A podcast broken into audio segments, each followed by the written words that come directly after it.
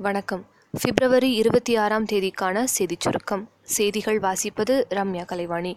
சக்தி வாய்ந்த இரண்டு ஏவுகணைகளை வெற்றிகரமாக விண்ணில் ஏவி இந்தியா சோதித்து பார்த்தது. இந்திய விமானப்படையின் அதிரடி தாக்குதலை அடுத்து பாகிஸ்தான் பிரதமர் இம்ரான்கான் அவசர ஆலோசனை மேற்கொண்டார்.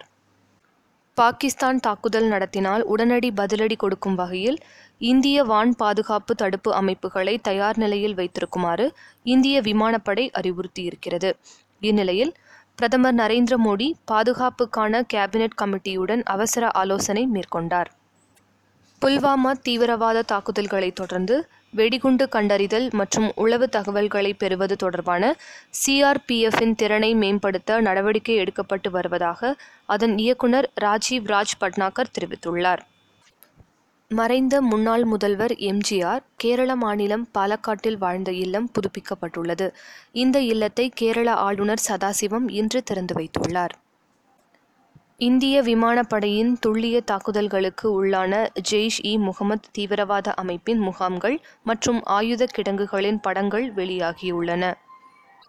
தமிழ்நாட்டில் காலியாக உள்ள இருபத்தி ஓரு சட்டப்பேரவை தொகுதிகளுக்கு இடைத்தேர்தல் நடைபெற்றால் அதில் மக்கள் நீதி மையம் போட்டியிட தயார் என அக்கட்சியின் தலைவர் கமலஹாசன் தெரிவித்துள்ளார்.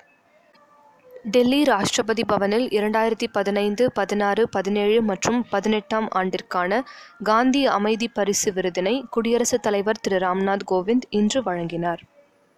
செய்தி தொலைக்காட்சிகளுக்கு உயர்நீதிமன்ற மதுரை கிளை நீதிபதிகள் தங்களது பாராட்டுகளை தெரிவித்துள்ளனர்.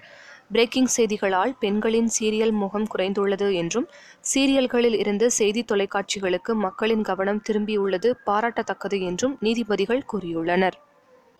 விளையாட்டுச் செய்திகள்.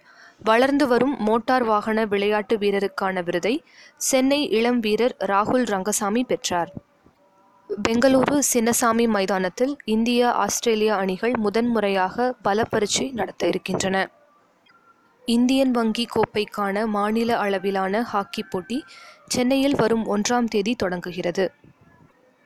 இங்கிலாந்துக்கு எதிரான இருபது ஓவர் கிரிக்கெட் தொடரில் விளையாடும் இந்திய மகளிர் அணி அறிவிக்கப்பட்டுள்ளது. வானிலை அறிக்கை.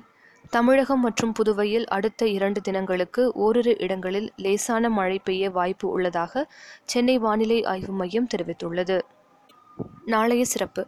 எழுத்தாளர் சுஜாதாவின் நினைவு தினம் மற்றும் விடுதலை போராட்ட வீரர் சந்திரசேகர ஆசாத்தின் நினைவு தினம். இத்துடன் இன்றைய செய்திருக்கை நிறைவு பெறுகிறது. மீண்டும் நாளை சந்திப்போம்.